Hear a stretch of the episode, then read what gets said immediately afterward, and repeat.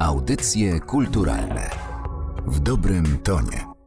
Zapraszam Państwa na drugi odcinek z cyklu Perły polskiej animacji. Dzisiaj chciałbym Państwu powiedzieć i zachęcić do obejrzenia filmu Jana Lenicy, filmu pod tytułem Labirynt. Ale zanim opowiem o samym filmie, to może przybliżę trochę, kim był Jan Lenica, bo to niezwykle ciekawa postać. No właśnie nie tylko polskiej animacji, ale również innych dziedzin sztuki. I tutaj takim dobrym, myślę, wstępem jest jego odpowiedź na pytanie, które zadał mu kiedyś dziennikarz. Będzie pan realizował film, układał książkę, robi pan plakaty. Co najbardziej pan lubi? Lenica odpowiada: Lubię wszystko, co robię. Inaczej bym tego nie robił.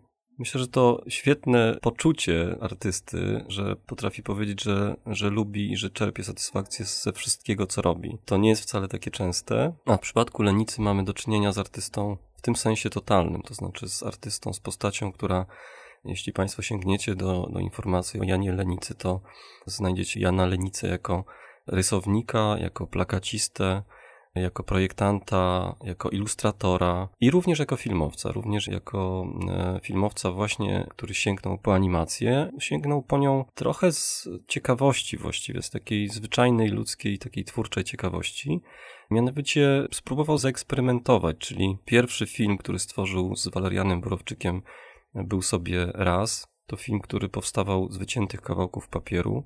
To film, który był filmem na poły abstrakcyjnym, dlatego że Mamy taką bardzo, bardzo wątłą narrację. Generalnie chodzi tam bardziej o ruch elementów powycinanych, narysowanych. Więc początek kariery Jana Lenicy to właściwie taki rodzaj eksperymentu. Kolejne filmy, w tym Labirynt, to już e, świadome używanie medium filmowego, aczkolwiek bardzo konsekwentnie sięgające po te doświadczenia plastyczne. To przypadek, gdzie plastyka w takim szerokim pojęciu przekłada się właściwie w 100% na film. I w filmie Labirynt znajdziemy wszystkie te elementy, to znaczy znajdziemy i elementy rysunkowe, znajdziemy też elementy fotograficzne, znajdziemy też elementy wycięte z gazet, znajdziemy fragmenty podanimowanych fotografii, więc to film, który w taki niezwykle wysycony sposób sięga po różne środki też formalne. Stąd twórczość Lenicy raczej często lokowana była i w momencie, kiedy tworzył, Labirynt pochodzi z 1962 roku, ale też w tej takiej ogólnej przestrzeni polskiej animacji, czy światowej nawet, Lenica i jego twórczość lokowana jest jako twórczość eksperymentalna, czyli właśnie sięgająca po różne środki wyrazu. To twórczość, która jest niezwykle wysycona też, to znaczy można zatrzymywać fragmenty filmów Lenicy i z dużą przyjemnością przyglądać się, jak wyglądają jako obrazy, jak wyglądają jako grafiki. Znajdziemy tam wiele elementów, które są jakimś sensie też autobiograficzne, słynne tapety, to takie odpryski wspomnień, odpryski z dzieciństwa.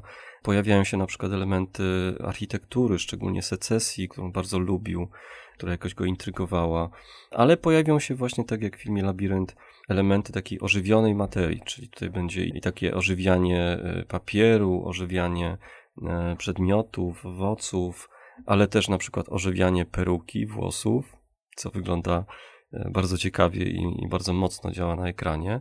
Więc film Labirynt to, no to właśnie labirynt. Labirynt sensów, labirynt znaczeń. To film, który działa na wyobraźnię, który pobudza też wyobraźnię do wymyślenia, co to może znaczyć, jakby co ten film i te kolejne sceny, co one nam mówią. To film, który jest, wydaje mi się, a nawet jestem przekonany, filmem surrealistycznym tak naprawdę. Jest jakimś pograniczem eksperymentu i surrealizmu, czyli działa na nasze trochę zmysły, właśnie wyobraźnię. Jest takim filmem w wielu fragmentach też sensualnym. Więc warto go zobaczyć, warto dać się zainspirować, dać się ponieść tej e, niezwykłej wyobraźni Jana Lenicy i sięgnąć poprzez ten film, e, co polecam, również do innych filmów Jana Lenicy, w tym do filmów, które tworzył z innym równie ważnym polskim reżyserem, czyli Walerianem Borowczykiem. Lenica, tak, to pozycja obowiązkowa, jeśli chodzi o historię polskiej animacji. Audycje kulturalne w dobrym tonie.